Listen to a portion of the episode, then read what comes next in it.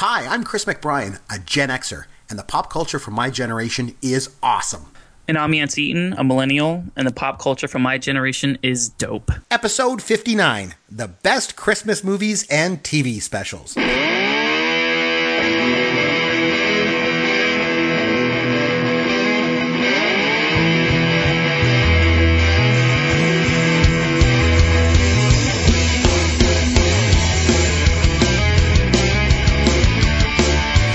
I'm Chris McBrien. This is Pop Goes Your World, the pop culture podcast for the generations. Yancey Eaton is in the house as always. Yancey, I I wanted to share a story if I could. Would that be okay? Yeah. Yeah, Uh, sure. Since Absolutely. we're talking about Christmas stuff on the show this week. Okay. So my son my son, I've talked about him before on the podcast. He's 8 years old, okay? So a couple months ago, he saw this watch at the store and he really wanted to buy this watch. And so I told him, "Okay, if you want to buy this watch, you have to save up your money." And you have to save it up. And the only way you're going to save up money is, you know, you're going to have to do some jobs. So I went through and I made like a list of extra jobs that he has to do. So he has to go in the backyard and clean up after the dog. And I pay him money for that, you know, a couple bucks. And he empties the dishwasher. He's raked leaves. He's been shoveling snow. It's Canada, you know. And mm-hmm. he, every time he does these jobs, I give him a set amount of money. And he just, he's been working and working and working and saving and saving and saving. And he puts all of his money in this money wallet that he has. And like I say, he's working really hard. He, he really wants this watch. So anyway, day finally comes. He's got enough money in his money wallet that's saved up to go and buy this watch. Okay. So I make a, I make a quick stop at the mall, uh, on the way there. I'm a multitasker, Yancey. You know, my wife's always got me stopping you know, to run errands, right? So go figure. Anyway, so we're leaving the mall and we're heading over to the watch store. And there's a man outside the mall entrance and he's holding a sign. He's asking for money, right? And it says like he's got something on his sign. It says like, please help Merry Christmas, right? So we're walking out of the mall toward the truck and I can see my son. He's he's looking at this guy. Mm-hmm. And we get in the truck and we start pulling out of the parking spot and I can tell my son is in the back seat and he's looking over at this guy. So I stop and I said to my son, Is there anything you want to talk about? Is there something on your mind? And he says, Dad, I'm sad. I said, Why? He said, I'm sad for that man. So I said, Do you want to go talk to him? And he nods. So I pull the truck over and we get out and we walk over to this guy. I kind of hang back a little bit, you know? I let my mm-hmm. son walk up to him. And he walks up to the guy and he reaches in his money wallet and he takes out the watch money and gives it to the guy. Really? And this guy's reaction was just incredible. Like he was just, he was incredibly thankful. And he's just, it's just like he just came to life. He was like, "Oh, Merry Christmas!" And and and, and what what what do, have you been good all year, young man? Did, what what did you ask Santa for? And I think it almost felt like the the time that he he spent just talking to my son was as special to him as you know any money that he got out of it. Mm-hmm. I don't. Know. Christmas is a special time to me. It always has been. I love Christmas. And for me, it's all about giving, not receiving. And I tell you what, if I didn't understand that before, my son taught me a lesson. That's for sure. Isn't that nice though? Just getting that that affirmation that your son is just inherently decent. You know what I mean? Like that doesn't have to be taught for him to have empathy for others. He just kind of has it. And I sure hope that you still bought him that watch when you guys went inside. But I It- mean, it's, it's it's going to be under the tree. Ah, alas, a Christmas It's going present. to be under the tree. We actually, I thought about that and I thought, okay, that was, and I, of course, praised him. And the thing is, too, as a parent, a lot of times you find yourself questioning, you know, am I doing the right thing? Am I doing this right? You know, and then sometimes you get an affirmation like that and it just make, oh man, it made me feel so good. So, um, yeah. So anyway, I went back and got the watch and it's going to be underneath the tree from Santa with a note explaining to him that he did a good deed and then he got the watch. So it's almost like a win-win-win. You know, everybody got a win out of this one. I think it was good. I had a colleague actually um, that I had kind of shared this with, and they said, "Oh, you know, it's just awful." I'm, I shouldn't even say it, but I'm not going to mention any names. But they said, "Ah, the guy's just going to use it to spend the money on booze." You know, and I thought, you know, okay, so even if he does, if you know, if that little bit, if that gives him some sort of respite from his pain, or if it gives him some little joy in his day that's otherwise a crappy day, well, I don't care. I, I Yep, don't I- care. You know, what do I care? My son learned a lesson. You know, I learned a lesson from my son. My son, you know, showed me a lot about himself. That guy got something out of it, whatever it was. And, you know, my son's going to get a note from Santa Claus, you know, under the tree as a result. So I'm okay with it, you know? I don't know. Is that crazy or? Uh, it's not crazy at all. I I grew up in a big family, and I wouldn't say that we were like dirt poor or anything, but you know, there were times where it was extremely financially trying, and despite that, despite like the challenges that we did have, having you know four siblings, and uh, my mom was a stay-at-home mom, my dad worked, but um, you know, there's a lot of mouths to feed. We still were all like taught at a very very young age that you were always open and, and giving and generous with your money and with your time and um, even now like if i don't have cash on me or something i'll always ask people if they're hungry if, if you're if you're legitimately hurting or needing something and, and I don't have cash on me, I'll find a way to feed you because I've been hungry before and it sucks. Mm-hmm. Um, but that whole that whole spirit of just like giving um, was the guy probably going to go buy booze with it, perhaps. Um, but one of the beauties of like giving openly and with an open heart is that you don't have to worry about what people are doing with that. Um, some might say that's like a like a it creates a culture of enablement or uh, I, I I don't know. I don't really think that it's up to us to be the moral like arbiters of other people and how they give out their money. But I think it's just nice if you're able to do things for people who need help, then you just do them and, and hope for the best. Well said, my friend. Anyway, I just wanted to share that, and it's not pop culture related or anything, obviously, but uh, it did have to do with Christmas. So, anyway, uh, you want to get started? Yeah, let's do it. Let's go. I was like, oh my god, that was incredible. Okay, so we got the millennials take on it. It's weird. We might get to scorched earth yet. But you often have the uh, textbook dancer. Correct me if I'm wrong. Does that make sense? Yep. You've been doing a lot of stuff from the 80s, a lot of comedies. Holiday Rap by MC Miker G and DJ Sven. So this wasn't a film that I grew up with. It's boring as I think I know that. Could you sing us a few bars? What the living hell am I watching? Okay, so this week we are going to be running down our top. We decided to kind of amalgamate things, and we could do movies or TV specials for Christmas because Christmas is a special time of year, as I mentioned. For me, it certainly is. Uh, so, and I, and every year when Christmas rolls around, man, I love watching all those specials and all those movies over and over again. Uh, so we decided to go through our top five. Uh, do you want to start us off? Why don't we start at five? We'll go to the number one as we always do. Yancey, what's your number five favorite uh, Christmas movie or TV special? Yeah, so really quickly, the progression that we went, you and I texting back and forth, just trying to decide on a show topic. Um, initially, it was like, yeah, we could just do like Christmas movies, or do you just want to do Christmas specials?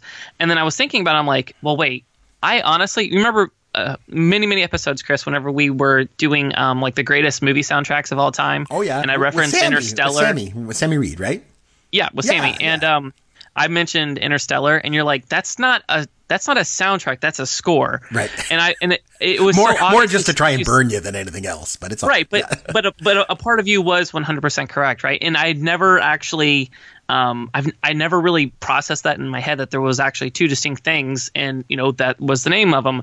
Just like whenever you mentioned that, I was like, wait, I have to think about like what is actually a Christmas special because I don't really remember like seeing or watching something like live on, on TV as a Christmas special. And after I go doing research, I realize like all of my favorite Christmas movies that I've been watching since I was a child, those were Christmas specials that have just been readapted and put on DVD. And you know, my, I've just been led to believe that these were like straight to DVD releases or something when they're actually Christmas specials, like you said. So that's a really long-winded intro into this. But well, um, well, before you jump into number five, then how about this? Because um, maybe we, do we should we maybe define what is a Christmas movie? Because I saw an interesting, you know, our buddy Mike Gianella on Twitter. You know, yeah, obviously, I'm aware. Great yes. guy. He was he had a really good debate going. You obviously saw it, did you? Where he was saying like, what is a Christmas movie? What isn't a Christmas movie? And he was making some really good points about how if Christmas is an integral part of the plot, then therefore it's a Christmas movie. And if you took Christmas out of the movie, would the movie still be the same? If it would be, then it's not necessarily a Christmas movie, right? So he made some good points. So should we like lay some ground rules as to what what construes a Christmas movie and what doesn't? I actually didn't see this thread with Mike. Mm-hmm. Um, I, I like where he's going with this, and let me let me just ask this real real quickly. Did he reference Die Hard as like a Christmas movie? Because I know that's like one of the most polarizing. Is it a Christmas movie or not? Movies of all time. He did. There was some debate about that, and I don't know. There was a lot of debate from a lot of different points whether or not it was because I think the point uh, ultimately in the thread was, well, if you took Christmas out of it, it would still be terrorists in a building, so it's all good. I don't know. It's that you could argue it either way, right? So, um, but anyway, it's just some food for thought. But uh, we can just get started. So, uh, so start with your number five, and we'll work our way up. What do you got? Okay, so number five for me, um, as with most of these picks you're going to see from me tonight, they're pretty chalky. Um, as a general rule, I'm a bit of a curmudgeon when it comes to Christmas. Not that I hate Christmas or that uh, I, I, don't like spending time with my family. I do love all those things.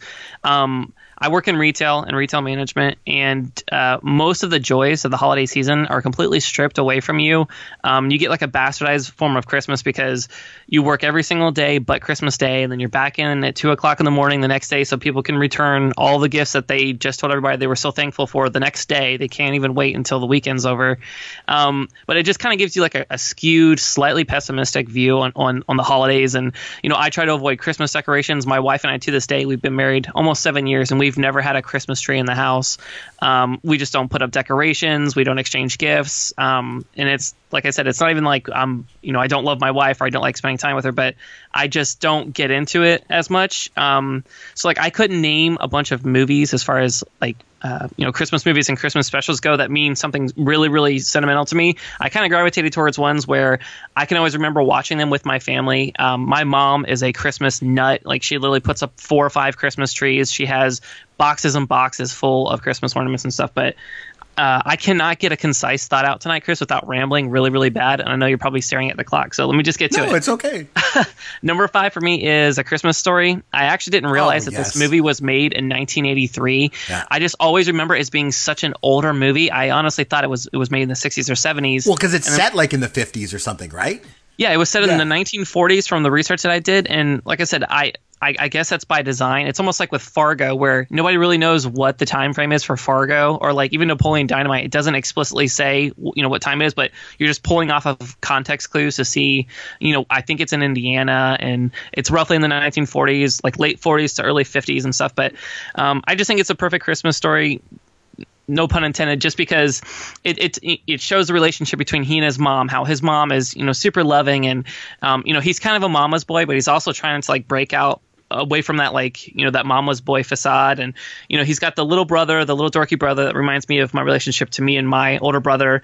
Um, you know the bully at school what's his name Farkus or there's there's just so many things that I find super endearing to it. It's one of those films where I don't ever actively look to watch it but every time it's on TV especially during the holidays obviously I'm, I'm going to sit down and watch all of it and just really really enjoy it. So super super long. I'll try to keep the next one short but number five for me is a Christmas story. That is a good one. And I would mention a couple honorable mentions and that would be in it. It doesn't make my top five, but it's close. And one of the reasons why that movie is near and dear to me was because part of it was shot, some of the exterior shots were done in St. Catharines, Ontario. And I went to school in St. Catharines. I went to university there.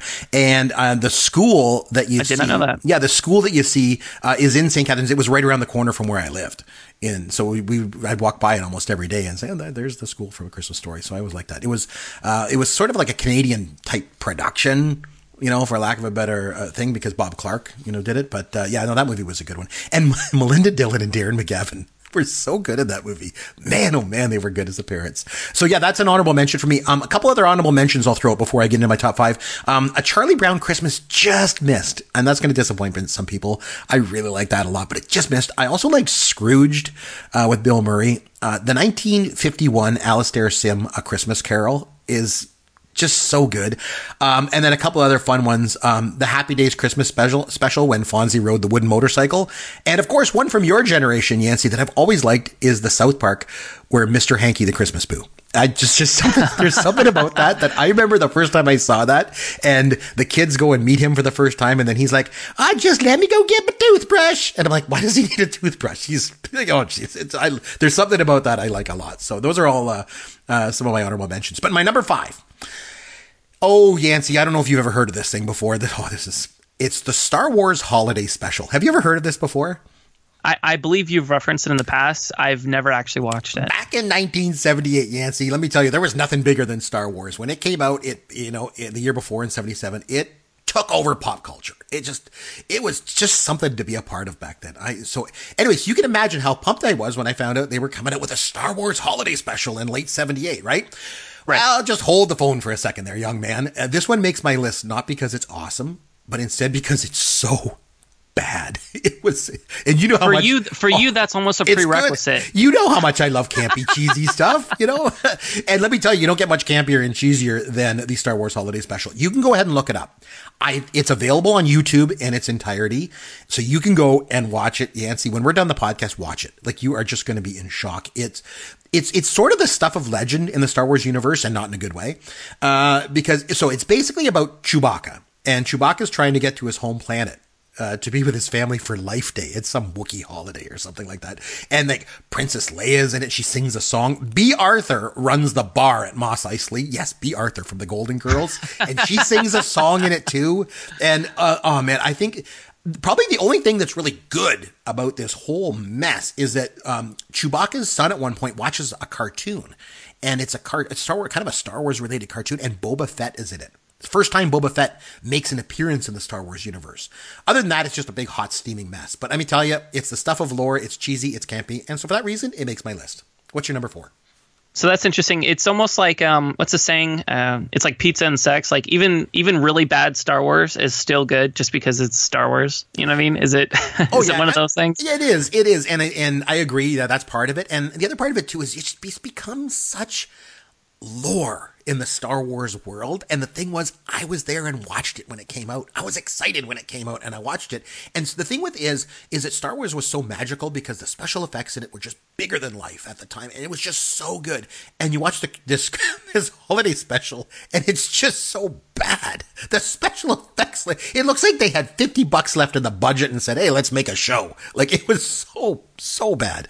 But, uh, yeah, I was there for it. So that's part of it too, I guess. So anyway, uh, what do you got for number four?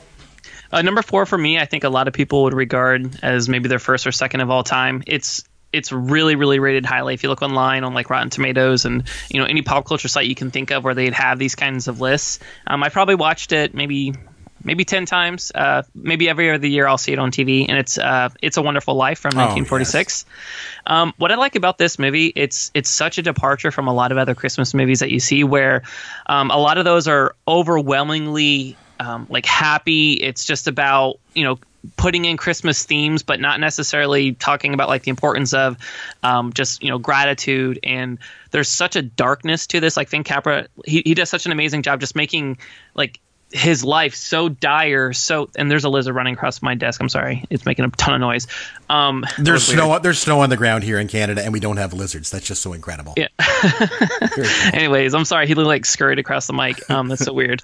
Um but anyways I, I just love how it sets it up to where george is he's he's so depressed. He's seriously contemplating suicide. It's you know it's something that you know there was a stigma attached to suicide. There still is a social stigma that's attached to that. And for them to make that like be at the forefront of a film back in the 1940s you know coming right out of world war ii especially like the timing and everything of it it's just um, it it's like a deeply real, wonderful, beautiful movie. This is one of those films I think where black and white, it being in black and white, added so much to it. And yes. I'm not sure if there's a color version of it. I've never seen it. I imagine they there's a way for them to, to restore it or, or, or do whatever. But I I feel like this is one of those films where it just adds so much to it it actually being in black and white because you're forced you're you're basically forced to focus on on such you know simple things and there's so much emotion that comes out of you know it, it's so emotive and evocative to be able to see people and know exactly what they're seeing and, and, and thinking and I don't know. I'm not making a concise point to save my life tonight, but it's just a, an incredibly, incredibly beautiful film that's about Christmas, roughly, but it's also not all rainbows and butterflies. It's dark. Uh, it's a man grappling with real life questions, and it's just uh, it's just a classic for me. So that's my number four. Probably should be higher, but uh, that's where I'm putting it. Okay, so this doesn't happen very often. So um, my number four it's a Wonderful Life from 1946. Hey, look at that. Yeah, we don't we don't we don't agree on too many things, but we definitely agree on this film. I agree with you on everything you said, and there's something to be said. I think. Okay, remember I mentioned before. I just lay it all out there on the podcast. I don't mind saying it. Um, I mentioned before how The Killing Fields is a movie that made me cry. This mm-hmm. one this one did it too, and and there's something about the story where somebody because you think about early on in the film and you follow this guy along he has really big dreams. Remember he's going to travel all over the world and he's going to he's got that big suitcase and it's going to have stickers on it from all over the world and he's going to do this and do that and he's going to get out of this little town and he's going to do all these things but he doesn't. He gives it all up over and over again. He gives it all up for other people. And mm. as a result that you know puts him into the depression like you mentioned. And then it's that whole sort of study about you know you know what you know what at what point you know do you have to put your dreams on hold for the betterment of others and things like that? There's just something about it that just gets me every time. And the other thing that gets me about this movie is and like I'm you know obviously I'm happily married you know and all that kind of stuff but I will say one thing. Every year on Christmas Eve I fall in love with Donna Reed all over again. I absolutely sure. am enamored with her performance in this movie, like almost no other performance. I don't know what it is. There's just something about it that just, I just fall off a cliff every time I watch this movie. There's, I, I agree. It, this movie is absolutely magical. It's my number four as well. There we go. We agree on one. Unbelievable. That is kind of unbelievable. I, uh, I, I don't know. I really wanted to make it higher, but I was the, kind of the the arbitrary you know scale that I was using to rank these was just actual impact as far as you know how many times I've watched it, its relation to you know me watching with my family and stuff. So it probably, as far as like an actual film, it's probably my favorite of the list that I have. But um, again, just for continuity's sake, that's kind of how I ranked it. But uh, number three for me is something that you actually gave as an honorable mention. It's 1965's A Charlie Brown Christmas. Yes. Um, again, I did not realize that this was even a Christmas special. I didn't realize that Christmas specials were a thing until I started doing some research. And just as a random aside, because I'm apparently full of them tonight. Um, Hold on a second. this- Hold on a second here. I, I got to put the brakes on for a second. Here. What's that? So you're you're telling me. I just want to make sure I'm understanding this correctly. You're telling me that until recently you didn't even realize that there was such a, a thing as Christmas specials. Yeah, I'm not. I'm not trying to be even remotely funny or like intentionally ignorant to this. Like, I, I honestly didn't know. I just assumed that it was just like a Christmas movie, and that terminology didn't even really hold any type of meaning for me Every, whatsoever. so, but every year at Christmas, these shows come on. You know, Frosty. Do- do and- they? And Do they? Because- you millennials, I'm telling you, I just tell you, it's, what, it's just something that's on DVD in the in the in the five dollar bin at Walmart. Is that all it is? It's not. Yeah. It's don't don't do you get television? Yeah, Chris, I, I don't I don't even have TV hooked up in my house. I don't have cable. I don't have anything like that. I have, you know, subscription services My and goodness. the only thing that I actually watch live that's appointment viewing for me is sporting events and that's basically it. Otherwise, I'm not just like turning on the TV the same time every single week to watch like a special show. You know what I mean? Like that's just something that that doesn't it doesn't There's very few things in my life that have been continuous from when I was young until when I'm an adult. Like there's there's a few things because you know you you mature and you grow up, right? But there's been a few things that have been maintained a constant throughout my life, and Christmas specials is one of them. When I was a kid, couldn't wait until after American Thanksgiving, uh, and I say American Thanksgiving because up in Canada our Thanksgiving is in October. But after American Thanksgiving, all the Christmas specials would start, and I could watch them all on TV on like a Tuesday night, and at eight o'clock we would stay up, we would watch these Christmas specials, and it was such a special thing. I don't know. I just it's so amazing to me that, uh, that you don't have that. Like I say, that's one constant. A couple other constants I have are things like fish sticks, ice cream sandwiches, and ravioli out of the can. Those are three things that I've liked since I was a kid and an adult. But this one is like Christmas specials. I can't believe you don't have those things, man. oh, Man, you didn't even know they existed. I tell you, I feel I feel sorry for you. Yeah. Likewise, I, I, I also feel sorry for me and so do many other people. um, But, uh, anyway, so just- back to Charlie Brown Christmas. You yeah, like just be, just to be a little more brief, um, a Charlie Brown Christmas is from 1965, and the point I was going to make is that there was apparently like a golden era as far as Christmas specials go. Uh, Charlie Brown Christmas came out in 1965. Uh, How the Grinch Stole Christmas was in 1966, the year my parents were born. Uh, Rudolph 1964, Frosty the Snowman 1969. Like there was a period of like four or five years where these were like the biggest things going, and decades later, you know, over half a century later, uh, they're still just as popular as they were then. So that was like a really weird time in history where these were like such a big thing, and they they basically struck gold on nearly every single Christmas special. Like, do you remember that? Well, Oh yeah. you weren't born. Oh but- well, that was a bit before I was born, but I mean, all throughout the seventies and eighties, they they played them all the time. Not all of them were hits though. There was a couple. I remember there's one. It's called um, Santa Claus is coming to town, and it's Mm-hmm. like about it's about Santa when he was young and he has got red hair. It's just terrible. The songs in it, it's like a musical. the songs are horrible. The story's dumb. The characters are awful. It is just terrible. But for the most part, a lot of those other ones, those claymation ones, the animated, they were so good. You're right. A lot of them really hit the mark. But, yeah. uh, So um, just just just to wrap it up, uh, a Charlie Brown Christmas. Everybody has seen it. I hope. Um, Linus just delivering the most beautiful answer to you know. Does anybody really know what Christmas is about? It's just beautiful. It's kind of like an animated 1960s version of the Breakfast Club, where you have like this whole cast of characters and they all have different personalities, and it's just showing how they interact with each other or fail to interact with each other.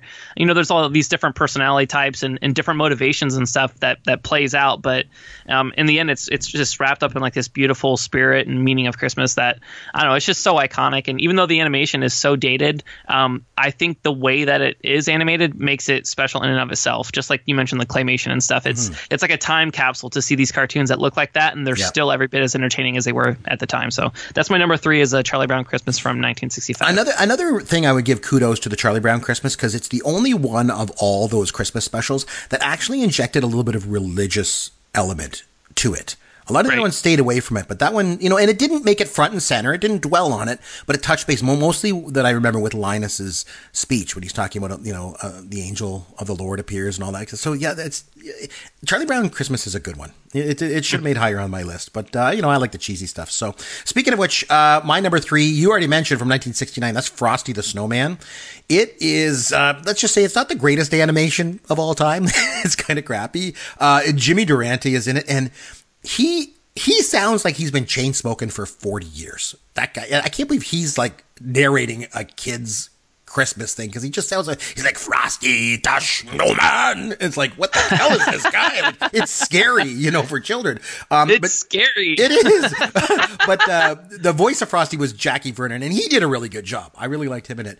But like I say, the animation is pretty crappy. And they, I remember they came out this really, really bad sequel in the '80s. The animation was even worse. It was really really awful. But there's just something about Frosty that I just like with the, you know, with the magician and the rabbit and the magic of I don't know. There's, I've always liked that one. It's it. It's someone I, I watched since I was a kid, and my kids have started watching it, and they like it too. So it's all the way up to number three for me. So, on to your number two. Uh, number two for me, probably my most watched Christmas movie of all time. Uh, if you ask my mom what her favorite movie was, uh, I think she would say like Chitty Bang Bang, Tombstone, and Rudolph the Red-Nosed Reindeer. Uh, there's very few negotiables with my mom. She is the salt of the earth. She's super loving. She she does for everybody constantly, and all she wants is for her family to be together. That's literally my parents to a T. The most immaterialistic, completely giving, selfless people I've ever met my entire life. Um, all my mom wants is for like us kids to come over and be together on holidays, and she just wants to watch Rudolph the Red-Nosed Reindeer. And um, I remember one year I was like 12 or 13 or something, and I was just over it. I was like, I don't want to watch you know these Christmas movies and stuff. And my mom was like begging me, and I was so immature and like so childish about that. I basically like stormed up my my room or whatever, and and I didn't watch Rudolph with her. And this sounds so stupid. It's, it's not even talking about the movie specifically, but um, I don't know, like looking back, like that was like one of the most embarrassing moments of my life where it's like, you know, mom doesn't ask for anything, but like once a year, can you watch like a, a you know, a freaking movie with her? You know what I mean? yeah. It's just like one of those things you look back when you just feel so petty and childish of her. So, um, my mom sometimes listens. If she listens to this, I, you know, I hope she knows I'm sorry, but Rudolph is obviously classic. You mentioned claymation. We don't really see much of that anymore. Occasionally, like every few years, you'll see like some adult comedy pop up that's you know in claymation or whatever. But for the most part, it seems like a kind of like a forgotten art form. Um, it's just a beautiful movie. I, I I don't have a whole lot to say about it. I mean, you know, the Kirby doesn't like to make toys phrase has been uttered in my family literally thousands of times. Like we use that as an inside joke on each other. And the Island of Misfit, Misfit Toys, and just I don't know the whole thing about it. Just all the songs, the the artwork, everything about it is just so beautiful. And it's like I said, it's just the one thing that makes me think about like you know being a child and having Christmas with my with all my siblings and my mom being the first one up. You know, she would always get it before us kids just because she was so excited. I mean, what does that say about like a mom where like she's so excited that like she's the one waking up at three o'clock in the morning because she's she just can't wait. She just wants her kids to like open presents and stuff. So um, Rudolph is it, it, feels like home for me. It feels like family. So that's my number two. And the cool thing I like about Rudolph too is like it does have such a good message. And you know, and I mean, the, the whole idea of the he's a misfit, right? And then so he mm-hmm. goes and finds his friend. You know, he makes kinship with other misfits, and the whole point is that it's okay if you're a misfit, you can still be loved. I think it's yep. such a, it's such a good. I just love that one too. So okay, because we're of different generations, we're often at odds. You and I, you know, with our takes on things. But occasionally, Christmas yeah. is one thing that can bring us together. Because my number two is Rudolph the Red-Nosed Reindeer as well. Look at us. And I agree with you. Hermie wants to be a dentist. He's a misfit. Rudolph has a red nose. He's a misfit. All those toys, you know, the Charlie in the box and everything else. It's so so good. And Bumble, who doesn't like Bumble, the abominable snowman, and Yukon Cornelius throwing up the pickaxe and it goes in the snow and he licks it. And oh man, you know one thing I've seen watched that. I watched that. Uh, you know, and you mentioned it as a movie. It is. It's an hour special, right? You know, it's it's a Christmas special. It comes on TV every year, Yancey. You should really watch it. And one of the things I've I've seen it so so many times that there's one part of it that always I always look at it and go, man, that's weird. And so if you get a chance, especially if you watch it on DVD where there's a lot more clarity, when you see Santa Claus, especially at the beginning when he comes out, first of all, Santa Claus is a real because he's like mean to he's mean to everybody. You know, okay. You can't so say that about Santa Claus. I know, I know. It'll get beeped out anyway. The censors will beep it. It's all good. But you know, Santa Claus is really, really mean. And um, the thing is, though, is you look at Santa. I don't know why he's being. You know, one of the reasons why he's probably so mean. If you look really closely, his hands are really, really, really dirty. They're like they're all black. I don't know what. It, there's something about that seat at the beginning. You look and you're like, what the heck, Santa Claus been doing? Has he been like has he been playing with dirt? Like his hands are completely black. I don't know if it's because the people were moving his you know, his hands to do the claymation and they, their hands were dirty. But anyway, it's something, go back, watch it. You're going to go, man, Santa Claus's hands are really dirty. Chris is right. But anyway, that aside, it's number two on my list. I notice everything about this crap. Oh, I've seen him so many times, I guess. So on to your number one. What's your number one favorite Christmas movie or Christmas special? Christmas special. Uh, Yancey just learned tonight that those things exist. So what would it be? Number one. Uh, two really quick honorable mentions. Sure, How sure. the Grinch Stole Christmas, uh, Yep. again from 1966, voiced by uh, Boris Karloff, who at the time I didn't know who Boris Karloff was, and then I I used to be a, like I told you this like my whole childhood I was obsessed with Tom Petty, and my brother we were listening to uh, I can't remember which album I think it's Full Moon Fever, um, but he he he sings a song called Zombie Zoo, and he talks about like you look like Boris Karloff and you don't even know.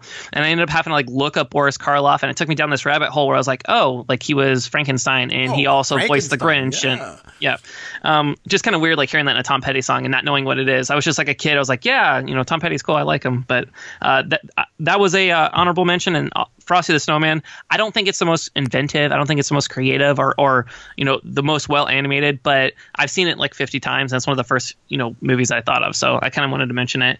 Uh, number one for me, this is entirely a Yancey pick. This is not me trying to acquiesce to the the listeners or try to you know get something that I think other people want to hear. Uh, this is purely like a me thing, and it's the Office Christmas Party Special. Uh, Cool. The show The Office, the the United States version, not the UK version.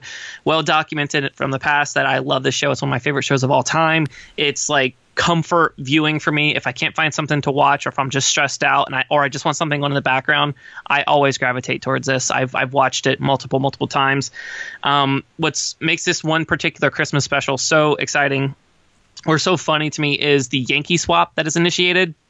Basically, everybody had a secret Santa, and uh, they decide that it would be more fun if they have a Yankee swap where everybody plays a game. You basically are trading off gifts. Um, there's a whole bunch of stuff that goes on with that, where you know the love interest Jim, and you know he likes Pam, and so he basically buys her this custom teapot with all these like you know memories and inside jokes and stuff put inside the teapot, and he basically professes his love to her. Um, it's a really really well done funny but also like painfully heartbreaking episode because it actually doesn't work out to where you know he takes the note back out and all kinds of stuff ensues whenever like you know an ipod is thrust into the gift giving where everybody wants this you know $400 ipod even though the the, the gift you know the gift limit was $20 or something like that. Um, it's just a really really good episode. And also i mean if you could see some of the other christmas episodes the office has like a benihana christmas or like they, they, they literally have like mongolian themed christmas parties. It just makes me laugh because like every holiday party i've ever been at in work has always been kind of lame and it's not really even a party at all because it's a corporate setting. It's just like hey there's food here and there's also like super ambiguous happy holiday decorations. You know what i mean? They're like there's not technically a christmas tree or there's not actually a menorah. It's just you know generic holiday like and it does a really good job of captivating that like in you know just like how lame corporate parties are. Um, my favorite show one of my favorite shows of all time. I love all the christmas episodes and uh, i mean i guess the simpsons has some good ones too that could have on, made an honorable mention but uh, the office christmas party. I I think it's episode 16 or 17 overall from season one it's absolutely fantastic so that's my number one There you go. That's a good. Uh, that's a good Yancey pick. Okay, my number one is How the Grinch Stole Christmas, and I'm not talking about that stupid Jim Carrey crap fest from 2000 either. Is you it know, I- bad is oh, it bad i haven't seen the jim carrey one Oh God, it's awful. It's absolutely unwatchable. It's so so so so bad. But I'm talking about, of course, the 30 minute animated TV special, Yancey, from 1966 with Boris Karloff, as you mentioned. The other thing about it too, like first of all, you know, we talked before about you know some of the the themes, you know, and and these great you know sort of uplifting messages. What could be more uplifting at Christmas time than the, this concept of you know this Grinch who steals everything from these people, takes everything, every last crumb that they have, he steals it. And of course, they all come out, they all hold hands and they sing the song. You know, Well, you know- you know why he stole it. Re da hu do re. They, they sing, and they just love Christmas so much. So You know why they stole from him, Chris, what's that? or why he stole from them? You know why the Grinch is why he is, right? Uh, I, well, that's the thing. I think that Jim Carrey movie kind of went into a backstory on it or whatever, and uh, I don't care. The the thirty minute cartoon doesn't go into the backstory. I don't want to know the backstory. That's it not does, the. Chris. It does. It's because he has a heart two sizes too small. Yes, but his heart grew two sizes that day, Yancey, and uh, so it made it such an uplifting. Remember, it broke the uh, the magnifying glass. It was so cool, and so many other good things about that. There's Max the dog, like I say, the Mahu Foray song. I love that, and that Thur- Thurl Ravenscroft was the guy's name. It does the singing. You know, he's got that really deep voice. Mm-hmm. You know, you're a mean one, Mr. Grinch. He used to do Tony the Tiger back in the 70s and 80s. That guy. He's, you know, they're great. That guy. Really? Yep, Same sa- guy. Same guy, right? And there's just so many things about that that are just the roast beast and everything. And it's just so wacky. And it's got the bizarre Dr. Seuss world of all these gadgets and creatures and people that are involved in it. But at the end, it just has a really big heart. And in fact, yeah, a heart that's two sizes too small and then grows two sizes. so there you go. So it's all good. Yeah, that's my number one for sure. That's like, there's so many good Christmas movies, Christmas specials and stuff like that. I just love Christmas. Christmas is great. I'm gonna, I'm gonna have to, Honestly, Chris, like this, I, I'm going to consider this a Christmas miracle that you and I had so much overlap. That's yes, actually kind of cool. it is. It's it's like it's a Festivus miracle. There you go. Okay, time now for some. Fun with Yancey. Okay, Yancey, I'm going to challenge you this week, and I'm going to give you some trivia questions. So, what do you think? You think we can uh, we can handle these? Um, I'm going to try. I don't know if I'm going to do particularly well. So Okay, well, we'll we'll do our best here. Okay, Charlie Brown Christmas. We talked about that one, right? You Right. like that movie? It's on your list. You love it, so you're going to know this very well. So, what traditional Christmas carol does the entire Peanuts gang get together at the end and hum, and then eventually sing at the end of the show? Damn it, Chris. Snoopy's got the long nose in the mouth. Ooh. Oh, uh, Joy to the World. It's Hark the Herald Angels Sing. That's actually the name of the song. Yes, you don't know that song? And the parents, of course, don't sing along because if they did, it would be like. Okay, Rudolph. You mentioned Rudolph and you love Rudolph. So here's an easy one for you Rudolph had a girlfriend. What was her name? Oh my God, I can't even remember the, her name. Um, let me think about it for a second. Uh, Vixen. No, Vixen. You're just- it's because you don't watch these things on TV every year. That's why it's Clarice. Clarice. Clarice. Yes, Clarice. Okay, I'm Hello, gonna Clarice. I'm gonna give you one that's in your wheelhouse. Okay, in Elf, you know the movie with Will Ferrell, Elf. It's in your generation. Yes. Yancey. Okay. In that movie, Will Ferrell's character delivers a 12 second belch, making it the longest belch in screen history. Yancey, though, what Gen X movie character held the previous record for the longest screen belch at seven seconds? Oh my God. It's a movie that I made you watch. Um, was it from uh, Revenge of the Nerds? Yes, what was the character's name? Oh, you're so close. I cannot remember his name to save man. my life. It was Booger. Come on, Yancey. Jeepers. With all due respect, Chris, like as soon as I watched that, I was ready to kind of flush it from my memory. yeah, you hated that movie. Oh man, this is oh, you're so wrong. Uh, of course, you know you grew up without TV specials. It's just the way you was raised, I guess. Okay, uh, in Home Alone, you know Home Alone. You obviously know that movie. You've seen it many times, I'm assuming. Chris, as soon as you said that, all of a sudden I feel like I cannot believe I didn't put that in my. Oh my God! What a yeah. what a what a really blatant omission. That is so Oh, well. bad. Well, we're bringing it up in the trivia section, so it's all good. You you grew up without TV Christmas TV specials. It's just the way you are. It's all good. um, uh, so in Home Alone, which actor improvised all of his lines for the movie? Yancey, do you know? Mm, I'll give I you don't. I'll give you a hint. He really only had one scene in the movie, but it was a pretty long scene, and he improvised the whole thing, made it up from scratch. um, I don't know. It was John Candy. Remember in the back of the truck when he's going on and on about the the, the band that he's with, and no, Not ringing a bell, Chris. have you seen the movie? Have you? I have I have seen it. Honestly, I can't even remember John Candy being in it, so like I'm gonna have to go back and look Oh, at it. Jeepers, I tell you, I just some days I just give up. Again. It's because you didn't grow up watching TV specials. That's what's wrong. um, okay, so the last question is this. So this is actually a debate question. I want to know what are your thoughts. And you mentioned it briefly before. Is Die Hard a Christmas movie? Using the criteria we set aside before, if you took Christmas out of it, does it still make sense as a movie? And the answer is yes. So, no, Die Hard is not a Christmas movie. There you go. There's like I say, there's a lot of debate flying around. Uh, I don't know. What are your thoughts? Uh, I I don't really think it's a Christmas movie either, to be honest with you, because for the exact same reason that you said, if you take Christmas out of the movie, it still stands as a film. If you take Christmas out of Rudolph, the movie, the special doesn't exist. You take Christmas out of How the Grinch Stole Christmas, the Grinch doesn't steal anything. It can't exist. but in this case, you're right, you can. So I think for that reason, I would have to lean toward Die Hard not being a Christmas movie. I'm sure we're going to get a lot of flack for it. If you disagree with us, you can always find us on Twitter at Yancey Eaton or at C. McBrien, or you can always go to popcultureworld.com, find all our contact information there, shoot us a mean email or anything like that. But, uh, so that kind of wraps up our Christmas special, uh, Christmas movie, Christmas special show this week. Yancey, next week, it's going back to you. It's going back to the millennial generation. It's your turn to throw a movie to me that I will watch between now and next week, and we will come back and we will debate and review the movie. What movie would you like me to watch, young man? I'm going to go with another super, super obscure dystopian movie. Gee, and what, what uh, a shock! Again, it explains so much this week. This is why you like the dystopian, you know, uh, the post-apocalyptic movies. You didn't grow up watching TV specials every year. That's why. Oh, Yep, man, I, I so never had a sense. chance, Chris. Yeah, I never sense. had a chance. So then you grew up Um, liking dystopian films. What dystopian mess do I have to sit through this time? So it's actually not like a an obscure dystopian film at all. It is slightly dystopian, but uh, it's 2008's A Dark Knight. I want to talk about this movie. It's one of the best movies of all time, and it just so happens to like have come out whenever you know I was an adult for the first time. It's an amazing freaking movie. I know you're gonna like it, but it, this just gives me an excuse to talk about it. So A Dark Knight from 2008. A Dark Knight. That's not the Dark Knight, the Batman movie.